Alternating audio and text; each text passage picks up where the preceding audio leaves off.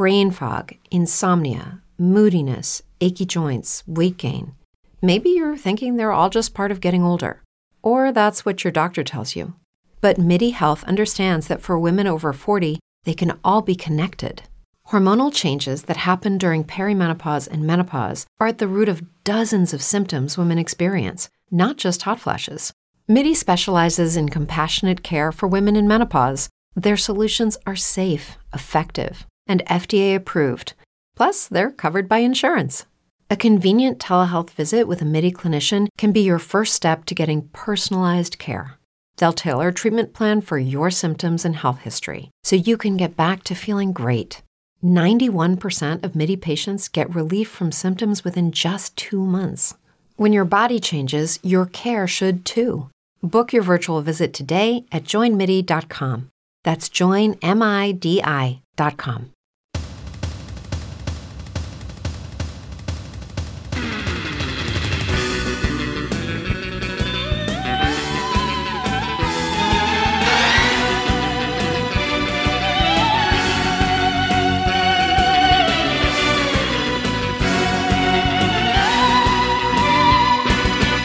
Benvenute a una cosa che non so cosa stiamo facendo. Stiamo facendo ricciotto o stiamo facendo missione di giustizia? Ah, una bella domanda. Eh, la presenza di Nanni Cobretti nel parterre delle persone che parleranno in questa puntata mi lascia effettivamente con questo dubbio. Benvenuto, bentornato Nanni Cobretti nella prima puntata estiva sicuramente. Eh, abbiamo ovviamente Aldo Fresia, abbiamo anche un ospite che ho ascoltato questa mattina perché questa mattina, no, ieri mi pare che sia uscita la puntata di pilota dedicata a una cosa molto brutta, ma è una puntata molto molto bella perché c'era ovviamente Alice Cocchetti che è qui con noi, Ciao. c'era Andrea Di Lecce, poi c'era un amico di Andrea, se non ho capito male, un Paolo qualcosa, bravissimo. Bravo, infatti, bravo. veramente, veramente bravo. Lo di- qui lo ripeto. eh, eh, vabbè, cioè, mh, veramente mi sono trovata strabene. Poi, vabbè, Andrea, come sai, non è che è un grande fan di Star Wars, anzi, non gliene è una frega persona per mazza. bene. E quindi ha lasciato parlare noi due e ci siamo scatenati. Poi non eravamo d'accordo, ma alla fine siamo riusciti ad avere un dialogo molto proficuo. come fanno le persone intelligenti. E non i Ehm, fan di Star Wars. scherzo. non- no, no, ma non è una battuta purtroppo. Spesso vuole- No, ultimamente. vabbè, io, io comunque alcuni- non- cioè, ci stanno provando a farmi smettere di essere fan di Star Wars, però io ancora, ancora mi identifico nella, Resisti. nella categoria. Resisti nella forza. Eh, stasera siamo qui, stasera per noi che registriamo, ma chissà quando ci ascolterete, perché ehm, Alice in, primo in prima, in prima battuta, no, allora Aldo è andato a vedere il film di cui parliamo stasera, che è Elvis, giusto? Si intitola così? Sì. Per farvi Yes. capire quanto sono preparato, di Buzz Lurman, e fa, ok, si può fare una puntata, va bene. Poi la settimana scorsa Alice arriva a gamba tesa e fa, oh, se volete fare una puntata ci sono, e via che arriva Alice. Nanni 48 ore fa, più o meno, meno, non mi ricordo, Sì, fa, 48 "Oh, ore fa. se, se volete fare la puntata io ci sono ho detto cazzo certo che ci andiamo via via che si va quindi è una puntata che è stata costruita man mano è un po' mh, affastellata come un castello di carte ma contrariamente al castello di carte non crollerà Mm, crollerà forse il peperone di insomma Co- come puoi dirlo? Non, non fare promesse che non, non puoi essere Alice sicuro scusami scusami con voi tre presenti io vado anche all'inferno e ritorno e non ho problemi Oh, che bello. basta che non si parli di guerre stellari No, non ne parleremo. va bene Forse. ehm, forse Aldo vai con lo scheletrone E niente, allora Elvis è il sesto lungometraggio di Buzz Lurman, australiano, regista, sceneggiatore, produttore, che si è presentato al mondo con il suo primo film intitolato Ballroom e poi è diventato parecchio famoso con il secondo e terzo film che sono Romeo più Giulietta di William Shakespeare, questo è il titolo completo, e Moulin Rouge con il punto esclamativo. Ma eh, Romeo più Giulietta di William Shakespeare perché c'era la moda tipo Bram Stoker's Dracula?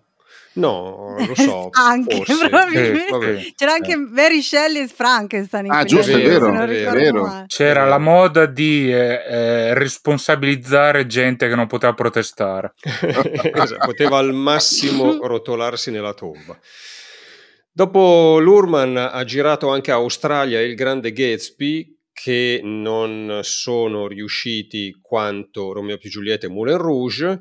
Nel frattempo ha anche creato la serie TV The Get Down di cui non so se avete parlato voi a pilota, Alice. Ne abbiamo parlato un Ah. paio di volte, vabbè, ovviamente perché a me è piaciuta un casino e quindi a un certo punto dovevo parlare, soprattutto la prima stagione, ma anche la seconda che aveva raccolto un po' più di critiche. Poi la seconda, in realtà, da quello che ho capito, loro l'hanno intesa come un'unica stagione divisa in due parti. Vabbè, con Netflix non si capisce mai questa roba. Allora, ne abbiamo parlato sicuramente in una punt- nella prima puntata che avevamo intre- intitolato La Black Issue. Non so se è una Ah. cosa politicamente corretta o scorretta, eh, e in cui comunque avevamo fatto anche una ricognizione sulle serie TV che celebrano la blackness in generale e quindi abbiamo Certo. parlato anche di quella serie lì. Andate ad ascoltare quella puntata che è La sempre prima, un black, vantaggio. la prima black issue, perché poi Svariati anni fa, tra l'altro. incredibi- ormai. incredibilmente eh, la black issue non si è risolta No. e quindi abbiamo dovuto fare un'altra, forse altre addirittura, due puntate abbiamo fatto sulla questione. Quindi. Secondo me sì, se ricordo bene. Tutte e due molto interessanti, tra l'altro. Bravi. E niente, dunque Elvis appunto arriva dopo tutto questo, eh, diretto da Buzz Luhrmann, scritto da lui insieme a Craig Pierce, Sam Bromell e Jeremy Donner. Craig Pierce è quello che ha scritto tutti i film di Luhrmann a parte Australia, Sam Bromell è quello che ha lavorato a The Get Down e Jeremy Donner è quello di The Killing. Posso, posso aggiungere scritto anche insieme a se stesso? Perché per motivi che mi sfuggono il suo nome compare due volte alla voce sceneggiatura. È vero, c'è un omonimo che si chiama come lui.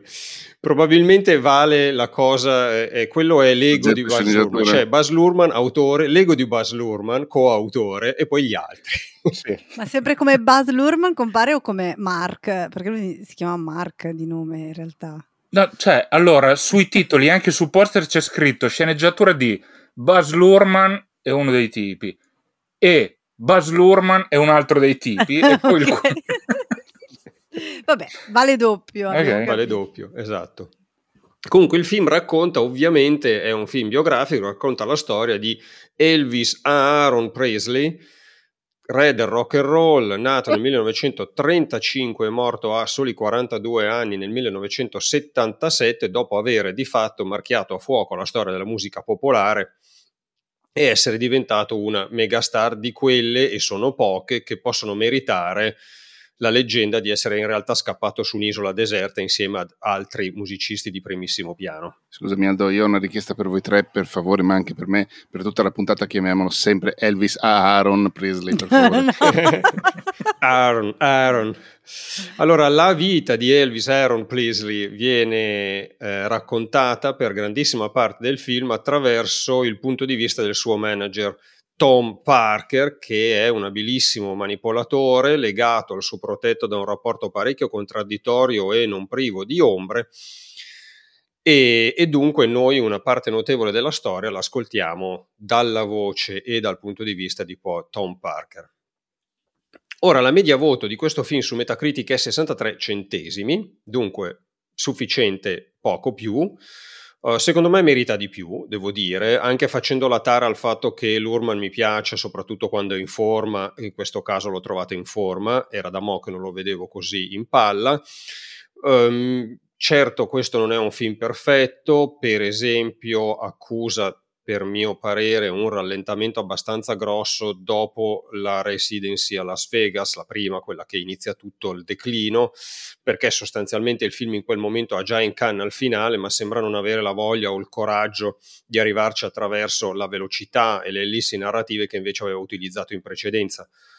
Uh, al di là di questo, però, il film mi pare molto ben interpretato, mi pare che non scada nella geografia, anzi, e mi pare che lo stile di Baz Luhrmann, che è spumeggiante, che aggiunge lustrini e quant'altro, sia adatto in fondo a raccontare questa storia e, e che lo stile di Luhrmann non scada nel manierismo.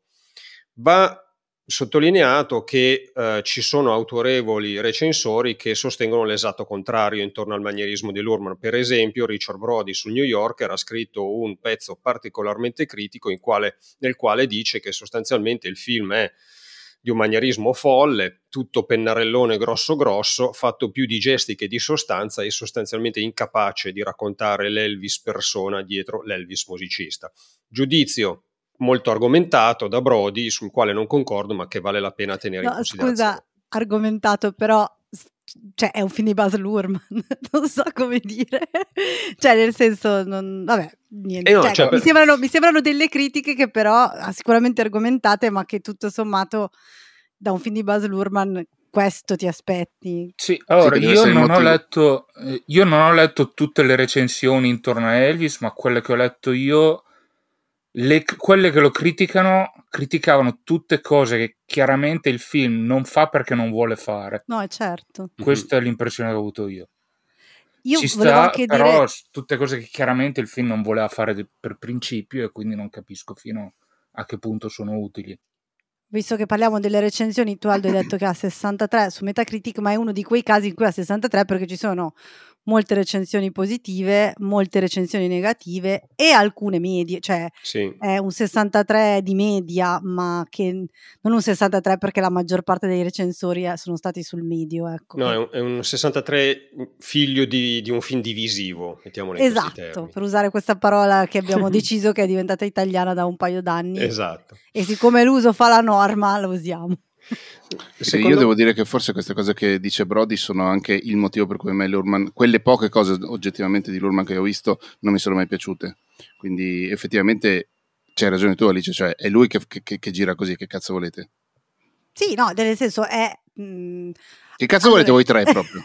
Io ho, av- ho visto, dopo che sono, allora, sono andata a vedere Elvis sabato e domenica ho riguardato di fila, letteralmente, Ballroom e Moulin Rouge. Ma dai, Eh, perché vabbè, Romeo, Romeo più Giulietta credo di conoscerlo a memoria, è un film che mi è piaciuto un sacco. Mi è piaciuto prima, ovviamente, quando l'ho visto a 17 anni e vabbè, eh, di Capriomania, era proprio in quella fase lì.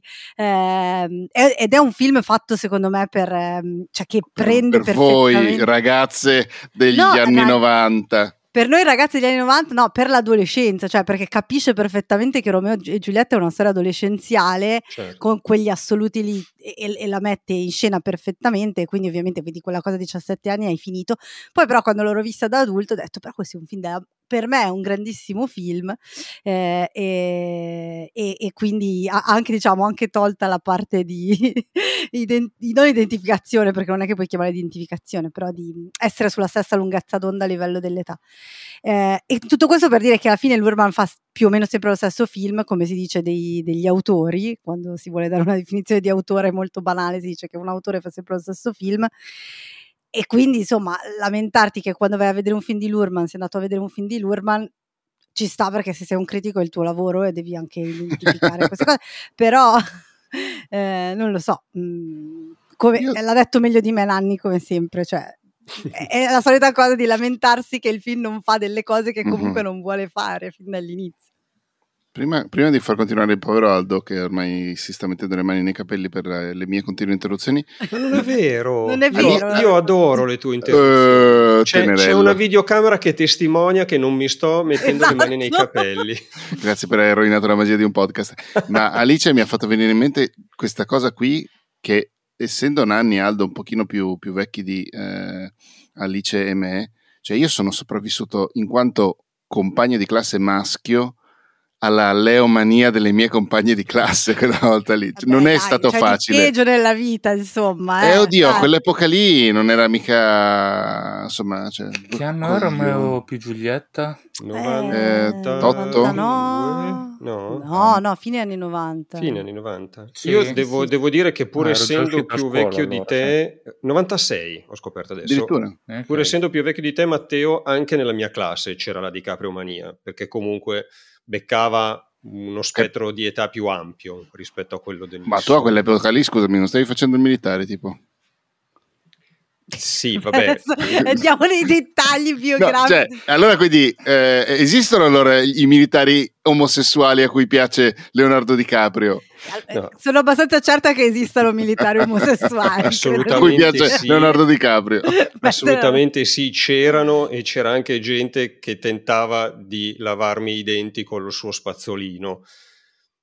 Approfittando Stai parlando di del nonnismo? nonnismo. O... Ok. Era, era, un modo di declinare il nonnismo che però era più strano rispetto a ti do delle sonore schiaffi. Sì, infatti, su, tra le due spalle. forse preferirei gli schiaffi. Ma in ogni caso, tralasciamo questi che sono stati mesi orrendi della mia vita e non avrebbero neanche dovuto iniziare, ma sono iniziati per una serie di sfighe e torniamo a Elvis. Torniamo a Elvis. Esatto. Allora, secondo me una cosa che può rendere ostico questo film è appunto che il racconto è dal punto di vista del colonnello Tom Parker, perché è una porta d'ingresso piuttosto spigolosa. Il personaggio si svela abbastanza rapidamente all'interno del film ed è evidentemente subdolo, è spesso sgradevole, è spesso di un passivo aggressivo pazzesco, arriva a sostenere che la morte di Elvis è colpa nostra, noi che guardiamo e noi che eventualmente abbiamo apprezzato Elvis e dunque indubbiamente può essere una porta d'ingresso al film difficile perché normalmente le porte d'ingresso sono persone con le quali è più semplice empatizzare. Dal punto di vista strutturale ti, ti rifilano un punto di riferimento che non è troppo distante da te e a quel punto tu puoi goderti il film con più facilità.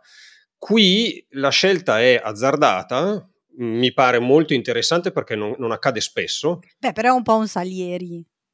Eh, però Volendo. Salieri... Eh, non con la dinamica di competizione, però eh, ovviamente, però con la dinamica per cui, o, o che ne so, un Giuda di Jesus Christ Superstar, eh, cioè quella dinamica in cui è il, l'antagonista a, a, raccontarti l'eroe. Eh, sì, sì, nel senso che anche il fatto di ricordare Salieri nell'Amadeus è, è, è una cosa sensata, però secondo me Salieri era un personaggio non, eh, non sgradevole. Salieri, con tutto che l'Amadeus si prende una quantità di libertà sulla storia ah, reale no, enorme, ovviamente. però eh, Salieri era quello, la persona di talento, la persona di fede, che improvvisamente si Ciao, trova Fede. di fronte il genio anarcoide e soffre il fatto di dire ma Dio perché lui sì e io no e questo tipo di inadeguatezza di fronte al genio assoluto, quello che davvero mh, manda a vacche qualunque tuo tentativo di essere rigoroso, studioso, serio e bla bla bla, c'è qualcuno che comunque è mille anni avanti a te. Ecco, questo tipo di dinamica è, è diversa da quella di un colonnello Parker che invece vede Elvis non capisce perché Parker continuerà a parlare di lui come uno showman e non come un musicista e un artista, per cui si muove su un mondo diverso e sfrutta questa cosa costantemente a proprio vantaggio, per cui è una porta d'ingresso molto più ostica. È come se noi avessimo mh, avuto, non so, nel silenzio degli innocenti, non Clarice come porta d'ingresso, ma Hannibal Lecter. Bene che Hannibal è simpatico, però avrebbe rappresentato un'altra cosa.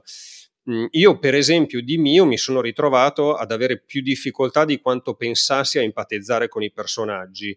Forse, non sono certo che sia per questo, ma forse anche perché appunto la narrazione arriva da un personaggio col quale così poco ho a che fare e così poco ho trovato in comune nel corso del film. Però devo dire... Meno male, tra l'altro, Meno male, esatto. perché Matteo sappi che io ho intravisto in te uno showman e ti sto sfruttando ti sfrutterà fino ti alla andata, morte ti è andata proprio bene Aldo. È andata benissimo. Però ecco mi, par, mi pare questa una scelta azzardata ma in fondo probabilmente sensata in termini strutturali. Adesso sto facendo un lavoro di fantasia perché è impossibile avere la riprova contraria. Ma è chiaro che eh, uno dei temi centrali uno dei motori centrali del film è il desiderio di Elvis di essere il protagonista della propria vita e di fare la musica che lo rende felice da un lato e dall'altro invece il desiderio di Parker di controllare la vita di Elvis e di farne uno showman piuttosto che un musicista. Allora, essendo questo uno dei momenti più, più grossi del film Elvis, probabilmente se non avessimo avuto come punto di vista privilegiato quello del colonnello Parker, ci sarebbe stato uno squilibrio grossissimo, perché chiaramente fra i due vince Elvis. Allora tu devi dare un po' più di peso narrativo e di sostanza all'altro che altrimenti ne verrebbe fuori con le ossa rosse, perché è chiaro che la persona di talento, la persona che noi ancora oggi ricordiamo è Elvis.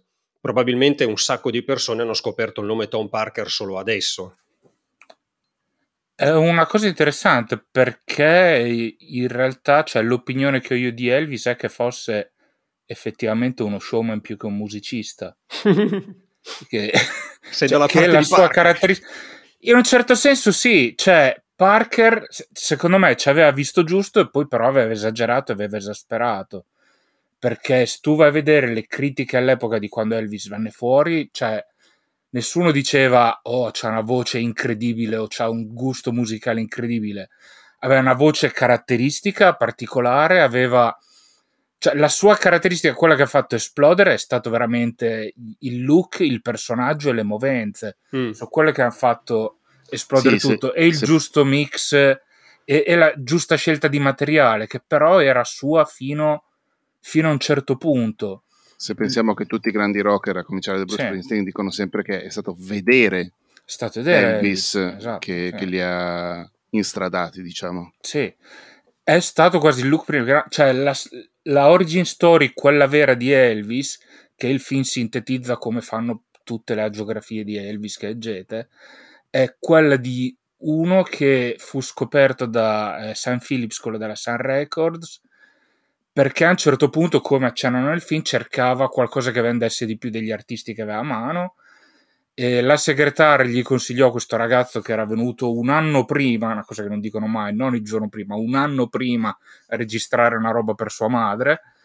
E se lo ricorda, dice vai, richiamalo perché secondo me era molto educato, cioè aveva una certa presenza e secondo me c'aveva qualcosa. E quello che quasi nessuno racconta è che eh, Sam Phillips gli fece tipo una giornata da tre ore di provini che non andò bene, ma insistette, lo richiamò la settimana dopo, fece altre tre ore di provini pur di cavargli fuori qualcosa di, eh, che, che, lo colpisse perché sentiva che c'era ma non riusciva a tirargliela fuori e alla fine tirò fuori il pezzo giusto che è il primo singolo che incise quando tutti quanti ti raccontano Sam Phillips chiama Elvis, Elvis, Elvis canta That's Alright Mama, via, superstar immediato. In realtà That's Alright Mama è il frutto di ultima scelta dopo due giornate da tre ore in cui aveva cantato la qualunque. Per cui era, eh, era veramente quello, è veramente stato... Elvis è venuto fuori per il talento di, di, di quelli che ha avuto intorno e lui ci ha messo la presenza, aveva quella presenza lì, era veramente lo showman mm-hmm. che tutti comunque gli vedevano in qualche modo e dovevano cercare il modo giusto per tirarglielo fuori. Poi Elvis, come racconta bene il film, aveva questa influenza, aveva vissuto in un quartiere con gente di colore, quindi aveva eh, l'influenza della musica di colore, eccetera. Lui ci aveva messo, oppure gli avevano imposto un po' di country, San Philip Jacobs, cioè quello non, non ricordo esattamente le influenze varie come gli sono come gli si sono mischiate.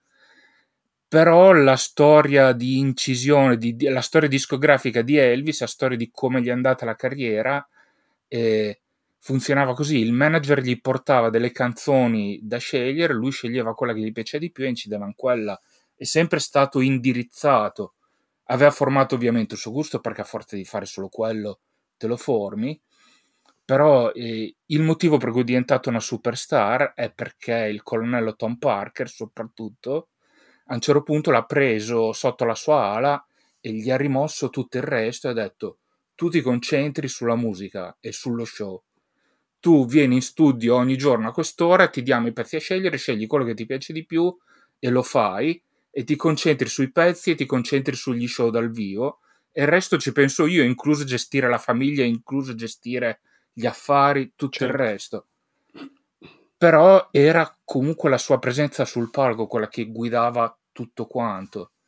E per cui secondo me questa cosa il film la racconta bene, cioè il, il motivo per cui Buzz Lurman è forse il regista ideale per un film su Elvis è perché va a evidenziare proprio, proprio questo, va a evidenziare l'impatto estetico e l'impatto proprio eh, la prima ora del film, secondo me, è eccezionale perché è veramente un, un carro armato di emozioni inarrestabile e forse esagera, forse, io l'ho trovato, invece, io l'ho trovato proprio a puntino, però cioè, era così, era l'impatto estetico, era l'impatto da showman, erano questi movimenti che a lui venivano assolutamente naturali e Elvis era era più emozione e spettacolo che tecnica.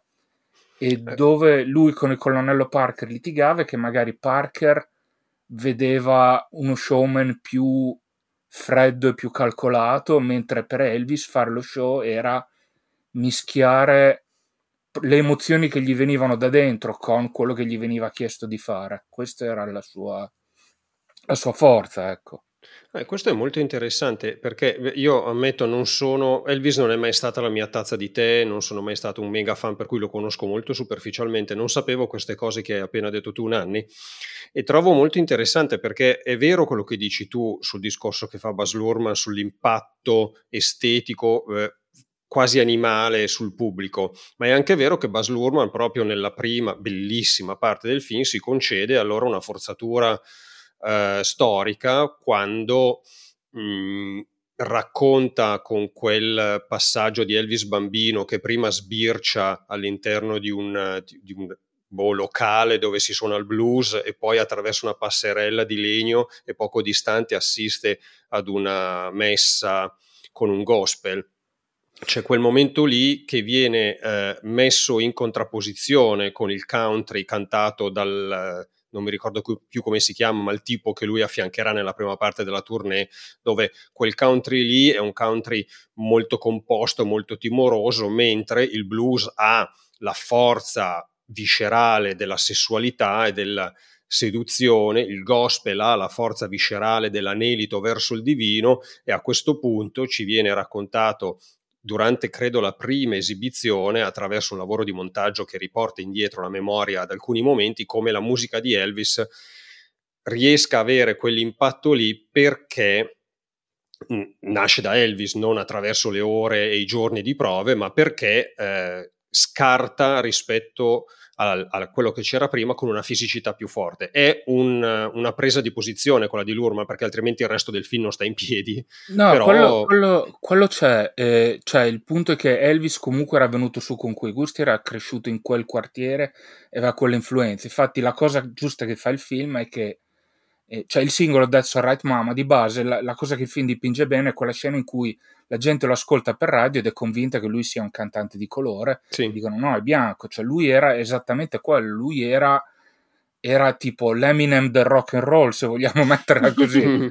era quello che aveva assimilato quel tipo di musica e riusciva a esprimerla, la sentiva dentro il giusto per esprimerla in un modo efficace e per cui era veramente il, il cosiddetto gate che ti porta che, che, che, ti porta il pubblico nuovo. Il, il, singolo di per sé aveva sfondato perché era un singolo di, di rock and roll, a musica fino a quel momento associata eh, alla gente di colore, e però aveva quelle influenze country che lo rendevano eh, eh, accettabile anche a chi fino a quel momento lì lo ascoltava country, anche chi era appassionato di country si trovava ad ascoltare il suo primo singolo di rock and roll e ad apprezzarlo. Quello fu il, il crossover. Il primo singolo era Sogni di rock and roll, vero? Sì. Comunque viene proprio detto, anche lì forse è credo sicuramente se non una semplificazione, una sintesi, ma proprio c'è la battuta, questo singolo lo passano in continuazione sia le radio bianche sia le radio nere, sì, sì, che è poi quello che fa scattare, a, almeno nel film sempre, al colonnello Parker l'idea dice, ah ok, ho trovato l'artista mhmm, che che insomma eh, la gallina delle uova d'oro, diciamo così, proprio perché eh, final- renderà accettabile accessibile eh, a un pubblico vastissimo e a un pubblico anche oltre che vastissimo più danaroso eh, una musica che eh, sta esplodendo che è la musica del momento ma che ancora era relegata a, a, a, a un pubblico mh, molto ben definito perché comunque eh, cioè il, la, il segre- la segregazione c'era anche in quello anche nelle radio nella musica eccetera e quella scena di cui parlate che è effettivamente secondo me pazzesca anche perché all'inizio prima che cominci l'esibizione c'è un flashback dentro un flashback, cioè nel senso che comunque c'è la cornice del film, è il colonnello Parker in punto di morte sostanzialmente che racconta la storia, torna indietro e quando arriva lì c'è un flashback ulteriore della, eh, dell'infanzia di Elvis, quindi già è una cosa dentro. E dentro c'è un ulteriore flashback fatto a fumetti perché, perché appunto riprende un po' sia l'iconografia del supereroe sia il fatto che, e questo credo sia vero, anche questo accurato, che Elvis leggeva i fumetti ed era un fan di Captain Marvel prima versione, diciamo. Eh, però quello che volevo dire è che quella scena mi, mi è sembrata pazzesca e non so niente della verosimiglianza perché Elvis io lo, cioè, lo conosco conosco più o meno quello che sanno tutti, eh, ma non sono assolutamente un'esperta, però il modo in cui riesce a identificare la coincidenza tra l'esperienza mh, eh, di un certo tipo di musica che può essere contemporaneamente mistica e estremamente sensuale, estremamente fisica, perché poi non stiamo dicendo la parola sesso, ma è l'altra cosa che accende, accende le lampadine certo. di, del colonnello Parker, cioè la prima è posso arrivare a un pubblico ampio e la seconda è il sesso vende tantissimo e questo ragazzo è sesso puro su un palco in un periodo cioè, in cui ovviamente c'era una repressione pazzesca e quindi anche questa cosa nel film viene spiegata benissimo, no? per cui finalmente il pubblico può vedere qualcosa che gli dice di sentire delle cose che non sapeva di aver bisogno di sentire. Mm-hmm. E, e, quella scena lì riassume tutto questo in un modo mh, perfetto, mh, qualcuno l'avrà trovata forse addirittura anche esagerata mh, nel, nell'eccessiva libido forse che dimostrano alcune ragazze e anche alcuni ragazzi eh, guardando Elvis. Però secondo me è assolutamente sensato nel contesto e al di là di tutto proprio veramente spiega benissimo come la musica e in particolar modo la musica black che ha quella doppia radice lì del blues eh, e del gospel eh, si unificano in questa esperienza per cui l'orgasmo può essere fisico e può essere anche sì, mistico, no? Non so, mm-hmm. non so Assolutamente se sono sì. gli aggettivi giusti, però penso di esservi spiegata. Sì, tra l'altro proprio in quella prima esibizione... Ah, scusami Aldo, scusami, siccome qua non siamo a pilota, eh, noi ci dissociamo dall'uso della parola orgasmo. Esatto. Spero che non vi distanziate dall'orgasmo. Perché la, la, sessualità, la, sessualità, non esiste. Noi accettiamo soltanto la parola orgasmi al plurale. Bravo Aldo.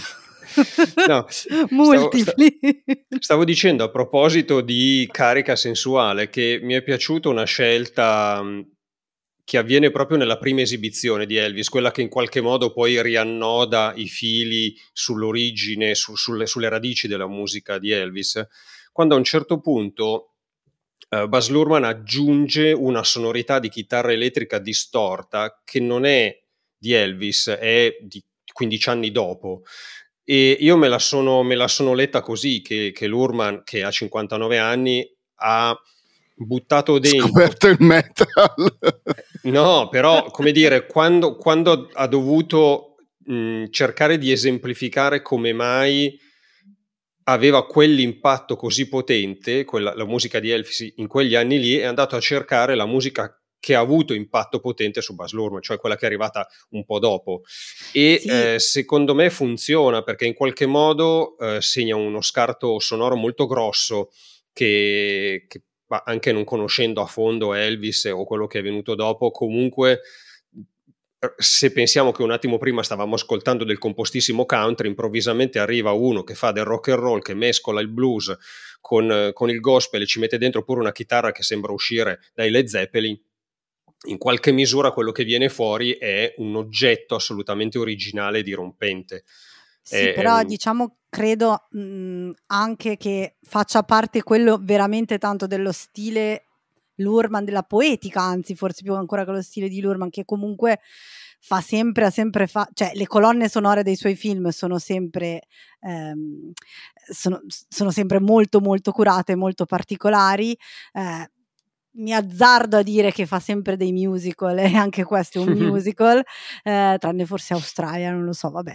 Eh, però e, e, utilizza sempre mh, delle musiche che a volte sono molto contrastanti rispetto al periodo eh, storico e all'ambientazione, eccetera. Anche, eh, e anche qua, al di là di quella prima scena, c'è poi un'altra scena forse quando Elvis va in Bill Street, che in cui c'è proprio dell'hip hop in sottofondo, se non mi ricordo sì. male. Non mi ricordo se è quella scena, ma a un certo punto mi ricordo che precisamente c'è un pezzo hip hop che ovviamente non può essere eh, assolutamente cronologicamente corretto, ma eh, distilla perfettamente il tipo di mood e di, di, eh, di, atmosfera che lui vuole creare. E anche, come anche ha fatto, vabbè, tu hai detto Aldo che il Grande Gatsby non, non, non è un film riuscito, eh, che quello era stato molto divisivo, però anche lì utilizzava delle canzoni che ovviamente non c'entravano una certo. mazza con gli anni venti, però che servivano perfettamente per me mh, a, a, a dire quello che voleva dire in quelle sequenze in cui le usava.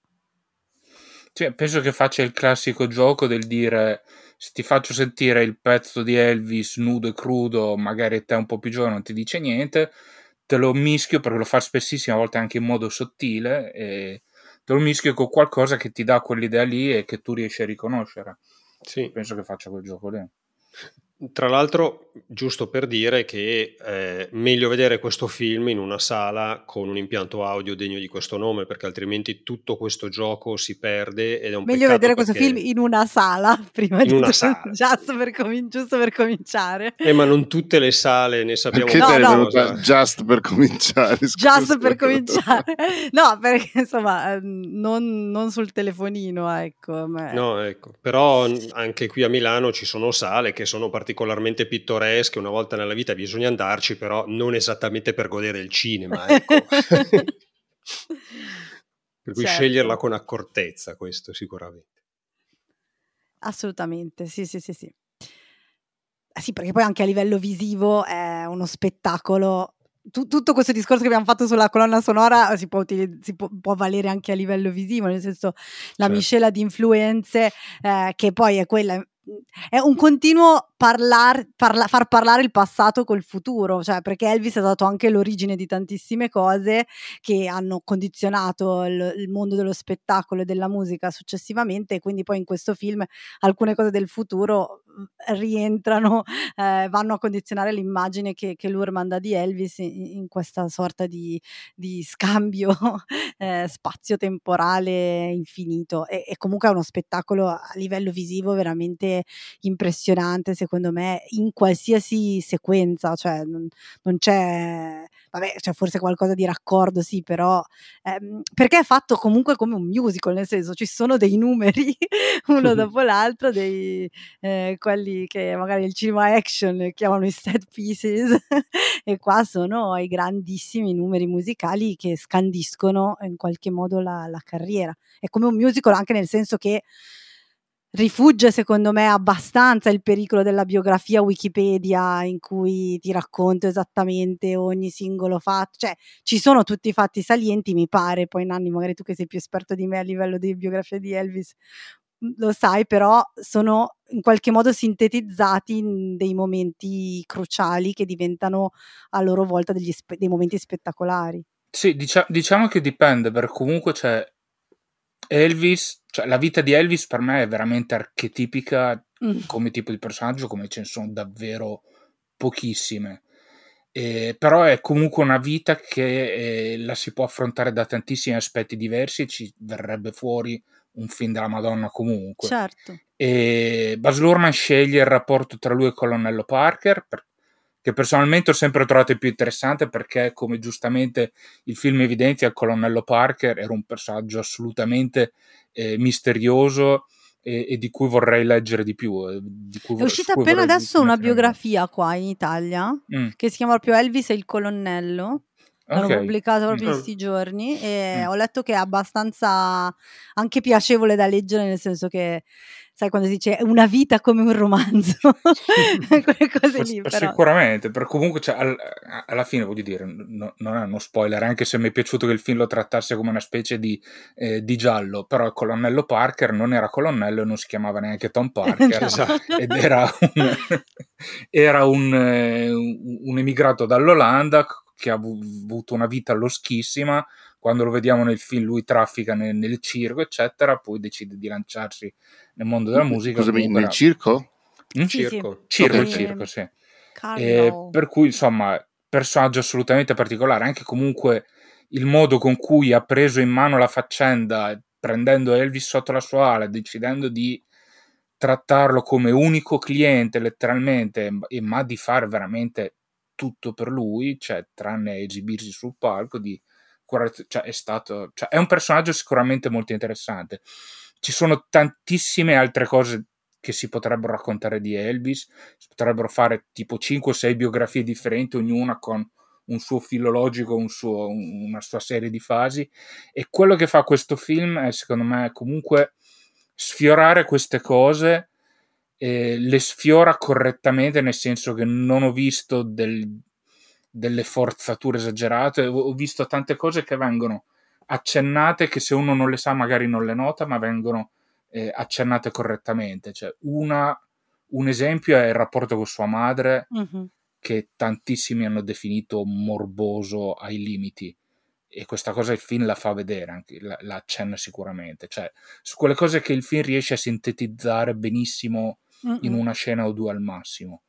E un personaggio che ci perde probabilmente è Priscilla, sì. quello è un personaggio super controverso a partire dal fatto che il film dice al volo teenage, però non specifica che è teenage nel senso che era veramente tra i 12 e i 13 quando sono conosciuti letteralmente tra i 12 e i 13.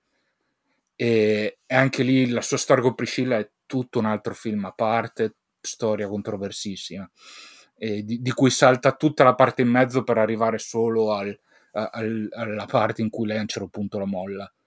E il rapporto con i suoi amici, la cosiddetta Memphis Mafia, che è veramente l'entourage per eccellenza, quello da barzelletta, e, e, e tante, tantissime altre cose. Una cosa che ho gradito è che, per quello che ne so io di Elvis, tutte queste cose di contorno, quando il film le sfiora, lo fa correttamente. Poi, ovvio che non può approfondire tutto.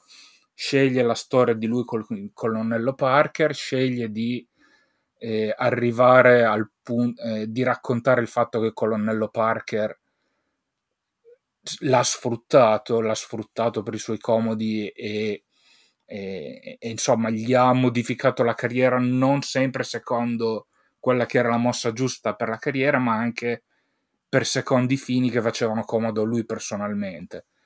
E de- decide di raccontare quello, quella probabilmente no, vabbè, lo, lo, fa tutto sommato bene. Alla fine è un film che non, non mette troppe finezze, è un racconto semplice, è un racconto col pennarello grosso, ma lo dico per una volta in senso buono, secondo me, e perché comunque quello che fa molto bene è appunto raccontare Elvis dal punto di vista dell'impatto come, come showman, de, dell'impatto culturale, dell'impatto estetico dei, dei, dei suoi show e, e, si sposa bene lo stile di Luna con il fatto che gli, gli show di Elvis comunque erano, erano così, erano pacchiani alla fine, cioè lui aveva questi movimenti sul palco che all'inizio quando era giovane era una cosa sensuale, era una cosa istintiva, eccetera. Quando va avanti comincia a mischiarli con il karate, comincia a mettere i vestiti sempre più sfabillanti, comincia magari a peggiorare fisicamente, eccetera, ma rimane sempre pacchiano. Quando, eh, quando a un certo punto agli show di Las Vegas decide di rifare il suo vecchio singolo, dice no, porca miseria, adesso lo faccio super prodotto con un coro eh, mm. i fiati, eccetera. Cioè, è quello. Per cui secondo me è tutto, è tutto corretto. Ecco. Che poi secondo me penso che la scelta di raccontare eh, la storia nella cornice insomma, del rapporto col colonnello Parker, eh, oltre a essere magari una scelta più eh, originale, non so se è la parola giusta perché comunque effettivamente non è un'unica volta che viene usato nella storia del cinema questo tipo di frame, però rispetto magari a raccontare la storia con Priscilla che poteva avere sicuramente degli, mh, eh, degli aspetti molto interessanti e anche molto scomodi, come giustamente notavi, però è, è una cosa che magari abbiamo visto molte volte, no? la, la, la, relazione tra la superstar e la moglie, eccetera. No? Eh, no, però io credo che scelga il colonnello Parker anche proprio perché ovviamente come praticamente tutti i film di Lurman, eh, è un film anche sullo spettacolo, sullo show, eh, puro e semplice, per cui eh, per raccontare lo showman Elvis ha bisogno di raccontare lo snowman, come lo, dic- lo chiamano in originale, che sarebbe in italiano l'hanno tradotto come l'imbonitore, che credo che comunque alla fine possa essere una traduzione, eh, cioè io l'ho visto, l'ho visto in originale, ma i sottotitoli in italiano, non so se nel doppiaggio tradotto come imbonitore, nei sottotitoli era tradotto così e quindi in qualche modo eh, è anche una scelta proprio per rimarcare il fatto che il film è un film sullo show business e su cosa significhi uno show, um, che poi appunto, ripeto, è quello che, che Lurman fa quasi in tutti, in tutti i suoi film. E, ehm, e, niente, è anche molto bello, secondo me, molto interessante il fatto che la storia viene raccontata dal punto di vista di Parker, che è la voce narrante, ma poi ci sono molte scene che contraddicono eh, esplicitamente la versione di Parker. Cioè, tu hai una voce che ti sta raccontando una cosa in un modo e poi ti fa vedere come è andata veramente, se vogliamo verla così, o la versione di Elvis, se mm. vogliamo essere completamente par condicio, ed è, ed è anche un modo di ricordare che anche il racconto è, è show, cioè anche certo. eh, lo storytelling è, è, è, un modo di fare, di fare spettacolo. Eh, e questa cosa secondo me, cioè io, a me è piaciuta, piaciuta moltissimo, ecco. Ed è anche quello che rende, perché come diceva Nanni giustamente è un film molto dritto, no? Col pennarellone grosso, ma non è Uh, cioè io odio i biopic musicali, lo, cioè sono veramente rari i biopic musicali che i biopic in generale uh, che cioè è veramente difficile secondo me, è un genere che soprattutto negli ultimi anni eh, mi sembra che, che, ne stiano facendo moltissimi, però è, è, de, è uno dei generi che, ge, che, generalmente, scusate, è proprio formulaico al massimo, no? infatti c'era un bellissimo videosaggio di Patrick Willems, che non so se conoscete, è un ragazzo che fa dei videosaggi, a me piace tantissimo, e aveva fatto proprio un videosaggio, forse uno dei suoi più famosi, in cui eh, spiegava la formula del biopic musicale e faceva vedere come sostanzialmente tu potresti fare eh, un trailer trailer di un, di un, biopic musicale qualunque su qualsiasi artista e ci sarebbero sempre le solite, le no, solite per niente tappe, no? il migliore biopic musicale biopic? è Work Hard, la vera storia di Dewey Cox. Esatto, esatto, infatti parla anche di, di quel film, eh, Patrick Williams. E... Dove c'è tra l'altro, scusatemi, il miglior Elvis della storia. Jack White. sì. no, secondo me Nanni non è d'accordo con questa confermazione. no, vabbè, mi ha fatto molto ridere, diciamo, vedere Jack White che è lì col coltello fa le robe. C'era il coltello, no? Era la scena col coltello. Però, ripeto, cioè, quello che voglio dire è che l'unico è un, è un genere molto difficile da, da fare bene e, e, e per farlo bene devi, secondo me, uscire da, da, dalla mera elencazione dei fatti salienti della vita ma, e, e, dire qualcosa in più, perché sennò davvero, cioè quando uno legge la, la, pagina di Wikipedia la trova più interessante del film, cosa che a me succede nel 90% dei casi dei biopic, vedo un biopic e poi dico ah, vado a vedere, voglio andare a vedere cosa è giusto e cosa no e poi leggo la pagina di Wikipedia e dico cazzo è molto più interessante del film che ho visto. Ma secondo me un problema di tanti biopic musicali, specie quando sono di personaggi a cui non è successo granché nella vita, e magari sono successi quei due o tre fatti plateali che tutti conoscono, ma che non riesci per forza a unire nella stessa narrazione. E, è quello, cioè la vita di Elvis è strapiena e ci fai 5-6 film diversi tranquillamente, e proprio senza battere ciglio. E, mentre altri magari ti tocca infilarti su quei binari per dargli un senso e poi magari ti tocca di raccontare quelle due o tre cose che tutti conoscono e che però contrastano un po' con la storia che sta raccontando, mentre una cosa che fa Buzz Lurman qua, che riesce a fare molto agilmente, è concentrarsi su quello che vuole raccontare lui, sfiorare il resto senza deragliare mai, senza dover deragliare perché a un certo punto è successo quella cosa famosa che la devi raccontare e però non c'entra niente con il discorso che stai facendo, eccetera. Secondo me è un film che ha il materiale giusto per tirare dritto per 2,40 euro senza, senza deragliare e, e, e, raccontando tutto per bene, anche non so come dire. Ah sì, sono d'accordo. Sì, oltretutto appunto 2 ore e 40 di film che francamente non stancano. Mm, sì, certo, c'è un rallentamento narrativo, ok, però non è che uno dice, oh mio Dio, Mi sembra siano passate dieci ore, sto ah, soffrendo cioè, tantissimo. C'è che parte veramente a 1000 e, e quando rallenta, cioè, eh, boh, è a 900, non è che rallenta. esatto. 860. È tutto lì, cioè, cioè, alla fine è la cosa difficile, sai, si dice sempre non partire al massimo perché se parti al massimo esatto. poi non, non riesci ad aumentare. Forse il problema è quello, cioè parte al massimo, riesci a rimanere assolutamente sostenuto per quasi tutta la durata e alla fine rallenta semplicemente. Secondo me lo fa anche volutamente, nel senso che arriva nella fase in cui comunque Elvis è più stanco, depresso, le pillole, sì, eccetera, per cui ci sta ritmo. anche tematicamente.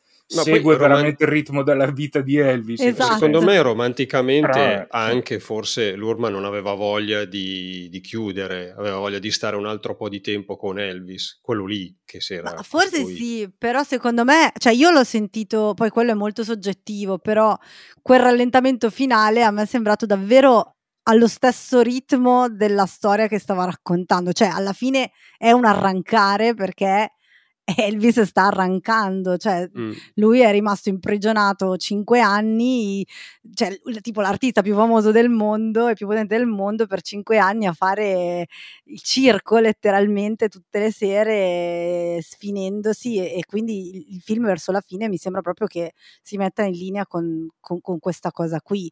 Io non, non l'ho tanto percepito cioè non, non, l'ho sentito come un rallentamento, cioè sicuramente c'è un rallentamento di ritmo, ma mi è sembrato perfettamente in, in tono con, con, la, con, quello che il film stava dicendo. Mi sono dimenticata, Io... scusate, che volevo dire una cosa prima quando abbiamo parlato del sesso, una, lo dico perché ah, ah, ah, ah. Matteo Scandolin... Attenzione. Che no. Ci ascoltano anche mamme e bambini. Sì, ma guarda che il sesso è una cosa bella, naturale, cioè non è una cosa di non già vergogna. Vaglielo a spiegare ai, ai preti. non preferisco... Lo sanno benissimo. Esatto. Eh, no, che, Bravo che... Aldo, scusami, ci sono arrivato dopo. Bravo Aldo. eh, No, che comunque sempre per tornare sul fatto che l'Urban mi sembra fare sempre lo stesso film, oltre alla questione dello spettacolo che è suo, la sua ossessione, eh, c'è anche la, la, ribellione all'autorità, che cioè, è una cosa che, che, c'è in tutti i suoi film, da Barroom in poi, che vabbè, Barroom non so se l'avete visto, immagino di sì.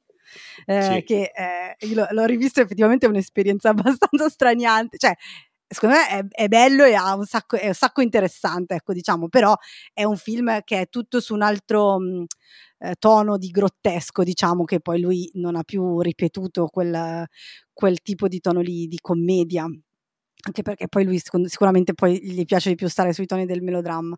Eh, però c'è sempre questa cosa, c'è Romeo e Giulietta, c'è Moulin Rouge, eh, per cui, e perfino in Gatsby, che è una storia diversa, però in cui ci sono dei protagonisti che eh, giovani, soprattutto all'inizio, in, la cui anche sensualità, vitalità, pro, pro, prorompenza, non esiste forse. Eh? Sì. La vitalità prorompente. Sì, no, no. le volevo sostantivare, ma comunque insomma il loro essere giovani, essere nuovi eh, e quindi essere anche estremamente sensuali eh, si scontra contro invece una struttura eh, sociale, spesso pa- nei primi film sono parenti, genitori, eccetera, ma anche proprio una società che, che cerca o di ingabbiarli o di, eh, o di, di edulcorarli o o, come il caso di Romeo e Giulietta muoiono definitivamente alla fine, anche Moulin Rouge, vabbè, e, e questa cosa comunque, anche se sono delle storie completamente diverse, eh, mi sembra che, che, ritorni, soprattutto all'inizio, sempre ancora, per quello scusate, dov- mm-hmm. dovevo dirlo prima, soprattutto nella prima parte del film e in quella se- altra sequenza per me straordinaria per come è, è realizzata del, di Elvis che, che, che, gli dicono devi fare un'esibizione composta perché, eh, perché se no ti arrestano e lui non ce la fa e poi eh, basta, la, la, folla in delirio, la segregazione razziale finisce, eh, i, i ne, ne, persone nere e persone bianche ballano insieme. Il, le ragazze e i ragazzi piano, piano con la fantascienza eh, mi raccomando no, lo so. e, e, e ovviamente cioè, c'è tutta quella parte lì in cui continuano a ci sono queste scene in cui ci sono questi eh, veramente emblemi dell'autorità barbosa che dice no non devi fare le cose non devi muovere il bacino Elvis e, e, e però eh, niente non c'è niente da fare perché comunque eh, è, è una forza più forte è un, più potente eh, che, che non può essere contenuta. Anche se poi magari è distruttiva, eh? molto spesso è distruttiva, anche sempre nei film di Lurman. Cioè. Perché il rock è la musica del demonio. il demonio. Tra l'altro non so se avete notato che la, la, la lampada qua dietro, sulla libreria, in, non so che cazzo di legno sia, però fa questo, ogni tanto fa questo effetto rosso tipo Vecna. Secondo ah, me gli ascoltatori che... da casa non lo notano. Eh, esatto, no, io lo faccio per voi tre, scusatemi. Comunque, secondo me dobbiamo parlare di Austin Butler. Un ok, attimo. sì. Non so, par- se avete altre cose. Io, secondo me, è un imitatore, non è un attore. no, non è un attore. però, però, ci stava, però ci stava perché. Eh, perché comunque deve fare. Deve. Era più importante che si muovesse giusto rispetto a che dimostrasse qualsiasi profondità eh, recitativa o quel che volete voi. Era più sì. importante per il ruolo che ha nel film che si muovesse giusto e che riuscisse a imitare bene quei movimenti, riuscisse a renderli in modo sufficientemente naturale e ce la fa.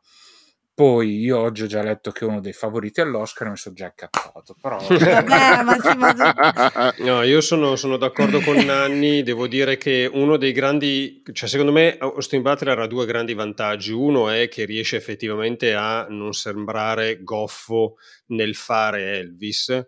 L'altro è che ha due gran belle labbra e Bas Lurman le inquadra sempre con intenzione sensualissima Aldo, non dire le cose che direbbe la Cocchetti. Ma no, però. Basta, eh, Scandolin! Eh. Questa fobia. però c'è, c'è, questa cosa che effettivamente gioca a favore della riuscita del personaggio, perché eh, se, se Lurman non avesse trovato nella faccia o nel corpo del suo attore, in questo caso lo trova secondo me soprattutto nella faccia, un elemento genuinamente sensuale, hai voglia a costruire montaggio, colonna sonora e quant'altro, se chi hai di fronte è un pezzo di legno qui, eh, secondo me, grazie alle labbra, il personaggio risulta credibile anche come mh, provocatore di ormoni presso il proprio pubblico. Io tra... non so se voi avete mai visto Austin Butler prima di questo film. Beh, Io ho visto solo Austin Powers. Sì, a parte c'era, una, eh, c'era una volta Hollywood. Eh, No, perché io Austin, Austin Butler ce l'ho presente da anni perché lui ha fatto un sacco di teen drama prima di, di Io, io l'ho visto solo in una puntata, cioè io, io, leggendo la sua biografia su Wikipedia ho scoperto che era il protagonista, uno dei protagonisti della non lo so, io ho visto soltanto una puntata e poi ho chiuso dell'infaust, dell'infaust serie su Shannara. Era il protagonista di Shannara. Ecco, mm. di qualche anno fa. Ho visto Solo quello ho visto. Ah, l'intera l'hai vista? Eh, ma per, la, per lavoro. Ah, okay. e, e, cioè, ho fatto bene a spegnere la prima? È abbastanza brutta Shannara, okay. sì, credo di sì. Eh, e, no, allora io me lo ricordo come protagonista, diciamo, per, me lo ricordo in tanti di quei ruoli dei teen drama in cui magari faceva poche puntate perché era sempre il love interest manzo e tenebroso della protagonista. Questo era un po' il suo typecasting dei teen drama, era che la protagonista femminile, giovane ragazza, a un certo punto incontrava questo coetaneo, ma fighissimo, manzo e sempre un po' tenebroso, e faceva questo ruolo in modo ricorrente in The Carrie Diaries, che mm. era il prequel di Sex and the City. questo per farvi capire che robe che guardo io nella mia vita. Eh, e faceva esattamente questo, cioè era il love interest di Carrie, quello che eh, le sconvolgeva la vita, però poi un po' spariva, non si capiva che intenzioni avesse, però poi era, era fighissimo, ma era anche tormentato, eccetera. Insomma, io non gli ho mai dato due lire a Austin Butler, cioè ce l'avevo presente perché mi ricompariva spesso in varie serie TV, però mhmm, cioè, proprio, l'avevo proprio eh, derubricato a faccetta bellina per fare quel lavoro lì, ma assolutamente no. E eh, sono d'accordo con voi che non è um, una sola, non è una prova d'attore, nel senso, eh, diciamo, di metodo o cose del genere, è, è più proprio eh, la, la, mia amica Ilaria Feole l'ha definito eh, pupazzo di carne, eh, però è estremamente funzionale, ma comunque devo dire che mi sembra che lui abbia fatto un lavoro pazzesco, cioè al di là dei, dei suoi limiti attoriali che sicuramente ci sono, non so se avete letto che alla fine delle riprese l'hanno dovuto ricoverare. No, perché era completamente... Perché mangiava troppi panini? No. Non avevo capito se era clickbait o cosa, perché no, poi ero andato a leggere l'articolo e, e, sembrava che fosse una roba tipo una coincidenza o una roba completamente scollegata. Ah, no. Io invece avevo letto un paio di articoli in cui sembrava che era proprio una cosa del cioè non è che è, è stata una roba più, più, di tanto grave, però del tipo proprio, sai, ho finito questa, questo tour de force allucinante, per, lascio andare e, e, lascio andare davvero tutto. Certo. Eh, no, vabbè, comunque al di là di tutto mi sembra che a livello fisico, pro- proprio perché alla fine è quello che deve fare, si sia veramente, eh, boh, abbia dato il mille per cento. Poi adesso lo sto vedendo che fa, sta facendo tutto il giro dei late show per promuovere il film e mi sembra timidissimo, impacciatissimo, non lo so. mi fa quasi tenere... Eh? Quanti anni ha lui? Ma 30 credo ormai, cioè in giro da un bel po', eh? cioè, a fare i sì, teen drama, sì. tu continui a fare i teen drama ma cresci comunque. Sì, 30 esatti. Mentre Tom Hanks invece in una parte sgradevolissima che è una cosa comunque per lui ormai rara, direi. Sì, io sì. lui l'ho perso di vista un po' perché... No, ma ormai il papà d'America. In effetti, cioè, ultimamente se si è messo a fare tendenzialmente cose che da fuori almeno sembra sempre lo stesso ruolo, tranne eccezioni ogni tanto, e, e mi ha fatto piacere. Poi non so se vogliamo parlare del, cioè, del, del trucco a Tom Hanks, cioè nel senso che ho visto tanti che sono, che, insomma, eh, che sono rimasti straniti dal trucco, in effetti è così, stranisce, stranisce perché comunque riconosci i lineamenti di Tom Hanks ma sotto un fisico completamente diverso e, e ti sembra guardare Polar Express.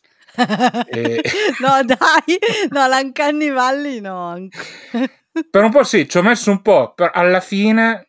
Cioè, io mentre guardavo comunque chiedevo, ma perché ha insistito per avere Tom Hanks truccato super pesante che per quanto lo trucchi bene sembra perché sempre perché doveva fare il lavoro di Austin Butler anche ah, ah, so, sì. quello sì, cioè gli serviva sicuramente l'attore serio che, che, che ancorasse il tutto ma l'altra cosa che mi sono giustificato io è che comunque il personaggio stesso di The Colonnello Parker è misterioso, è strano, non si capisce da dove viene, non si capisce cosa pensa, cioè accento strano, mm. e, eccetera. Per cui anche esprimere queste cose anche fisicamente con un attore che ti sembra di riconoscere ma non lo riconosci e che non sa esattamente come prenderlo. Cioè, secondo me è una cosa che ha il suo senso. Potrebbe non essere per forza riuscita, però secondo me anche nella teoria aveva, aveva il suo senso. E... Ma io ho trovato, ci sono delle scene in cui eh, lui proprio, cioè Tom Hanks, che comunque io credo che sia un bravissimo attore, riesce a esprimere mh, solo con uno sguardo il personaggio. Perché poi questo film è stato una delle critiche, anche le dicevi anche tu in apertura, Aldo, è la, l'assenza di spessore psicologico, che è una cosa che a me personalmente frega fino a un certo punto e poi dipende sempre molto dai film, cioè se un film vuole fare uno scavo psicologico e non c'è, ok, è un problema, se è un film Elvis di Buzz Lurman mm. mi frega molto poco, però anche se sono d'accordo che ovviamente non è quello il suo punto, però eh, Tom Hanks in particolare riesce secondo me a, a fare tutto un lavoro anche di, di, sostegno di tante scene, anche di confronto con, con Elvis, in cui capisci che cosa sta passando nella testa del personaggio proprio solo da, da, da un cambio di espressione, da, da uno sguardo, eccetera. E, e, quello è, secondo me è la qualità dei grandi attori e credo che gli servisse che fosse un grande attore a, a fare questa cosa. Poi ripeto, secondo me non è indifferente l'idea di prendere un attore che ormai da decenni fa solo personaggi positivi da eroe normale. È un po' cioè, la mossa alla Robin Williams negli anni 2000. Sì, ancora po' di più secondo me perché non è eh, perché Tom Hanks non è che fa eh, l'eroe eroico non so come dire cioè è l'eroe med- cioè l'eroe normale la persona comune che fa la cosa giusta spesso no come, come figura. Eh, e, e, qua invece è, è, è l'esatto, l'esatto, opposto di tutto questo. Eh, cioè è, è l'esatto opposto ma non è un villain super villain è come dire, la Subdolo. mediocrità in un certo senso, cioè forse la mediocrità non è la parola giusta, però l'essere parassitario, il, è la banalità la del male. No, no, vabbè, insomma, tu mi deridi quando cerco di dire cose serie. No, è la banalità del, del, male, quello spicciolo, quello che, che, che, non, appunto, che non è il grande villain, ma è quello che si. Sì, che anche si se quando arriviamo alla fine e lui proprio, cioè, la scena con i mafiosi nel bar, del, nel, tra i tavoli del casino, è lì è veramente l'apoteosi, no? non c'è modo di redimerlo in alcun no. modo in quella scena in cui sostanzialmente vende lo schiavo Elvis alla mafia di Las Vegas per pagarsi i debiti. Io mm, prima di eventualmente avviarci verso il finale, volevo dire che ho trovato interessanti un paio di cose che fa il film e che secondo me lo rende molto attuale, o meglio, rende molto attuale la storia di Elvis, quantomeno quella che ci racconta Baz Luhrmann. E cioè questo perché in maniera piuttosto chiara viene messo in campo eh, che cosa significa il lato oscuro del diventare delle superstar, dove il tuo, il tuo successo enorme eh, ti fa diventare ricchissimo e, e, e, c'è un sacco di gente che gestisce per conto tuo tutta una serie di cose sulle quali tu non hai il controllo perché non hai modo e non hai tempo di avere il controllo su tutto, per cui c'è sempre questa cosa che accadono cose a tua insaputa. E l'altro come proprio la fama ti spinga e, e faccia sì che tu sia spinto a prendere posizioni su questioni che non hanno a che fare con la ragione della tua fama musicale o cinematografica che sia. Vedi quando a Elvis viene chiesto di dire qualcosa dopo gli omicidi di Martin Luther King Jr. e di Robert Kennedy, e che sono dei momenti secondo me che possono benissimo risuonare con l'oggi, quando alle star dello spettacolo, spesso attrici, attori, musicisti, eh, viene chiesto di avere una parola competente e approfondita su qualunque argomento che vada dalla guerra in Ucraina alla condizione dei neri, eh, all'emergenza climatica e, e, e, loro sono nel contempo eh, tentati e costretti e nel contempo la loro carriera dipende anche da questo e la possibilità di mandare avanti affari giganteschi che controllano fino a un certo punto dipende anche da questo. Questa è una dinamica che è molto forte tantissimo adesso nell'epoca dei social e che il film in qualche modo mette in campo come se la storia di Elvis fosse una storia precognitrice di questo, di questo futuro. L'ho trovato un modo interessante di attualizzare una vicenda che altrimenti sarebbe stata ferma a decenni fa ed è cambiato davvero il mondo nel frattempo per cui è una cosa che non mi è dispiaciuta del film. Volevo dire questo. Sì, poi io non so in realtà, qua forse Nanni è più esperto, io non so quanto di quella parte diciamo di mh, mhmm, con, con, consapevolezza sociale eh, sia, sia, vera e compatibile col personaggio. E c'è da dire che il film secondo me si sforza moltissimo riuscendoci per scagionare, tra virgolette, credo Elvis da un'accusa che comunque gli è stata fatta più volte, cioè quella di aver sostanzialmente rubato uh, ai musicisti afroamericani la loro musica per, per fare successo perché lui era bianco e poteva arrivare, quella cosa che abbiamo detto prima, arrivare a un pubblico maggiore. Eh, e invece qua, insomma, il fatto che ci siano molte scene con artisti fondamentali del periodo come B.B. King, Big Mama Thornton, eccetera, per far capire che c'era un rapporto di omaggio, di celebrazione, cioè di, di, di, rispetto enorme, non era eh, rubo fine a se stesso, ma è, sono cresciuto in, questa, in questo milieu eh, e da qui traggo la mia artisticità. Eh, io non so se questa cosa sia vera al 100%, non mi interessa come in realtà in questa relazione e così come non so se quella scena in cui lui comunque vuole, perché secondo me la differenza è che nella scena in cui lui poi alla fine scrive, cioè realizza quella canzone di protesta, come viene chiamata nel, nel film, ehm, è, è, comunque lui che vuole dire qualcosa, anzi semmai il colonnello Parker che gli dice attenzione, non dire niente, non esporti perché, eh, perché insomma avere un'opinione politica vuol dire precludersi una parte di pubblico. Anche quella parte io non so se fosse vera, non ho mai pensato a Elvis come politicamente attivo, sinceramente, però magari è semplicemente che io non, non so, non so eh, mi mancano dei pezzi. Non mi interessa nell'ambito del film se quella cosa sia vera o no, ha molto senso nel, nel momento in cui c'è nel film, secondo me, che poi sia vera o no, mi interessa fino a un certo punto. No, beh, cioè lui ha avuto, ha avuto quegli schizzi, cioè quando sentiva una cosa gli è capitato di fare, cioè lui ha cantato la canzone di protesta, e, e qualcosa l'ha fatto. Poi non era uno impegnato politicamente, assolutamente. E era uno che semplicemente se eh, gli capitava di sentire un certo feeling nell'aria, nell'atmosfera culturale, eccetera, si faceva influenzare, magari cioè, si, si intrippava, come si diceva, e si sentiva di dover fare qualcosa di, parte- e, e, di partecipare. Quindi in quel momento lì come il film dipinge bene, insomma, l'America era un momento particolare, tanti omicidi a distanze ravvicinate, eccetera, si è sentito di farlo e l'ha fatto. Lui era... Cioè, alla fine una cosa che il film dipinge bene è che lui comunque faceva i suoi spettacoli, però era, era anche uno che dava molta importanza a quello che provava lui personalmente, alle sue emozioni. Per cui tante volte le metteva davanti allo spettacolo. Una cosa per cui consiglio di recuperare eh, quelle scene che fa vedere nel film del suo speciale di Natale è, eh, lo trovate su YouTube, trovate diverse parti su YouTube è il fatto che lui lo imposta veramente a sono qua su questo palco piccolissimo con i miei amici e la mia band e suono e, ve la butto lì proprio come, come se fosse a casa mia e, e, faccio queste canzoni in modo assolutamente spontaneo per cui lui, eh, lui, era veramente questi due estremi, lo spettacolo super pacchiano, ma anche far venire fuori le emozioni e la spontaneità più di, di quanto tanti altri facessero. E, ed era riuscito a creare questo mix che lo faceva sembrare, cioè che, che era veramente la sua forza, eh, insomma.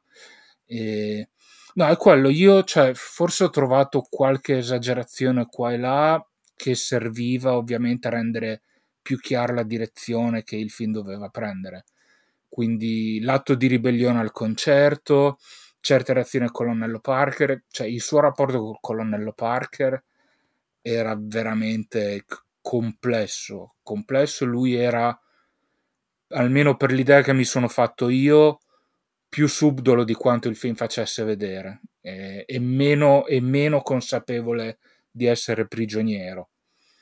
Però comunque c'era, comunque il loro rapporto non è finito bene, a un certo punto, insomma, forse che erano stanchi e scoppiati tutti e due, voi anche per la carriera che stava comunque andando sempre più in discesa e quindi tutte queste magagne in un certo senso eh, venivano fuori. Però non è mai stata una cosa netta, è, è, sempre stata una cosa molto controversa anche perché, anche questo il film lo, lo accenna, lo fa vedere, a un punto quando lui muore la madre e, e il padre era uno con poca spina dorsale, come si il padre è il cattivo di Moulin Rouge, tra l'altro. Sì, esatto, io ho riconosciuto. e... Colonnello Parker diventa... eh, vederlo sì. subito dopo, scusate. è stata veramente un'esperienza. Scusate. È vero. No, il colonnello Parker diventa letteralmente la sua famiglia a un certo punto, per cui era veramente un rapporto molto complesso. Se uno volesse rifare questo Elvis in maniera raffinata, eh, verrebbero fuori de- de- delle cose no- mm-hmm. E ho avuto giusto paura di quello a un certo punto, che il film semplificasse troppo e, e dipingesse un po' troppo a bianco e nero il rapporto tra Elvis e Colonnello Parker, e, mentre invece comunque la Channel cerca di essere semplice, ma ti fa capire, ti fa vedere Elvis che a un certo punto lo perdona o gli dà retta magari con più facilità di quello che uno spettatore non sa niente si sarebbe portato a pensare, però certo. il loro rapporto era e, e era così, era, era veramente... Insomma, sono, come quelle cose, come, come, i rapporti di violenza domestica con Elvis nei panni della donna. Non so come altro spiegarla, però sono come quel, ti, è quel tipo di storia lì sì. dove il colonnello Parker è la figura, insomma, prepotente e Elvis è quello che subisce e che più di tanto non si rende conto e che più di tanto non riesce veramente a ribellarsi, anche se ogni tanto esce, ogni tanto litigano, poi, si, poi ricominciano a collaborare, eccetera. Non... Comunque Elvis, cioè, negli ultimi sette anni almeno di carriera, era rincoglionito di pillole, per cui più di tanto non, non ce la faceva in ogni caso. Ecco. Certo. Mi è venuto in mente che nel cast c'è anche quell'attore cagnissimo che è anche in Interceptor. Luke Bracey, quando l'ho visto, e anche lì, avendo visto i due film a distanza ravvicinata, è stata un'esperienza. Vabbè, in, in, in Interceptor è inaccettabile, cioè, nel senso, film che mi ha divertito moltissimo, ma a livello di, di recitazione è inaccettabile. Qua forse la parrucca riesce a mascherare c'ha, un po'. c'ha poche scene, c'ha poche scene, c'ha tre frasi, va via liscio. Per fortuna. Vabbè, forse, forse abbiamo detto tutto. Ma io... No, è impossibile dire No, tutto vabbè, su tutte le cose della vita. Forse sul sesso abbiamo finito di dire le cose per stasera. Sesso sì, van due cose su Basta, sesso basta, quello abbiamo detto tutto. No, eh. infatti. Va bene, allora, a meno che Aldo non voglia aggiungere qualcosa. Vorrei dire orgasmi. Bravo Aldo! Questo podcast eh, non è stato sanzionato dai preti italiani. Comunque, caro Nanni, dove ti possono trovare le, le persone che hanno ascoltato questa puntata e dicono: Cazzo, ma quella persona è meravigliosa, dove la posso Oh, grazie, molto gentili. Eh, no, da un sacco di parti, sono sui 400calci.com e ora anche due volte alla settimana su Twitch, sul canale Twitch i 400 calci e siamo sui social, soprattutto Facebook, Instagram, Twitter. C'è qualcosa su cui fare una puntata di missione di giustizia? Ci penso. Ci penso. Ci siamo. C'è sempre Io- qualcosa, secondo me. siamo un po' sbarellati come avrei intuito, però se Sì. c'è qualcosa di, di interessante di cui parlare ci parliamo volentieri. Volentieri. La nostra meravigliosa Alice Cucchetti con questo... eh, con questo... Ah, il pan bauletto hai dietro le spalle. Ho delle patatine Ah, pat- fritte. patatine. Eh, dove troviamo invece Alice Cucchetti, la nostra meravigliosa Alice Cucchetti? Alice Cucchetti, in quanto Alice Cucchetti, la trovate casa su- sua. a casa mia eh, su Pilota, un podcast sui telefilm, di cui come ricordavi è recentemente uscita la puntata che mi farà odiare da molti fan di Star Wars. E- Bella anche la puntata precedente, il pilotino da 86 minuti, siete di- de- delle disgraziate, fate una pu- chiamatela puntata, santo Dio, e- su Stranger Things. Eh, Ste Stranger c'erano delle cose da dire e non è neanche finita la stagione, peraltro, Ah, pensate, sono ancora due puntate. Ehm, no, 5 ore tipo. Pi- sì, da, da Mhm. quattro ore e mezza. Eh, Pilota, ecco Pilota, un podcast di Querti, la migliore rete di podcast mondiale. Eh, e poi, vabbè, come Xina Rolands, anche sui 400 calci, il miglior sito di cinema, quantomeno Mondiale, italiano, credo anche mondiale, sì, credo possiamo Ma sbilanciare. sì. Assolutamente. Al nostro Con- bellissimo Aldo controllo Fresi. le classifiche periodicamente. Eh, esatto, sì. Cerca Box Office Capo. Mojo. No, eh, fighezza. Mojo. Eh, Aldo Fresi è sempre bellissimo come al suo solito. Ciao Fede, ci sei mancata stasera e Ciao. ci sentiamo alla Ciao. prossima puntata. Ciao! Ciao ciao. Ciao.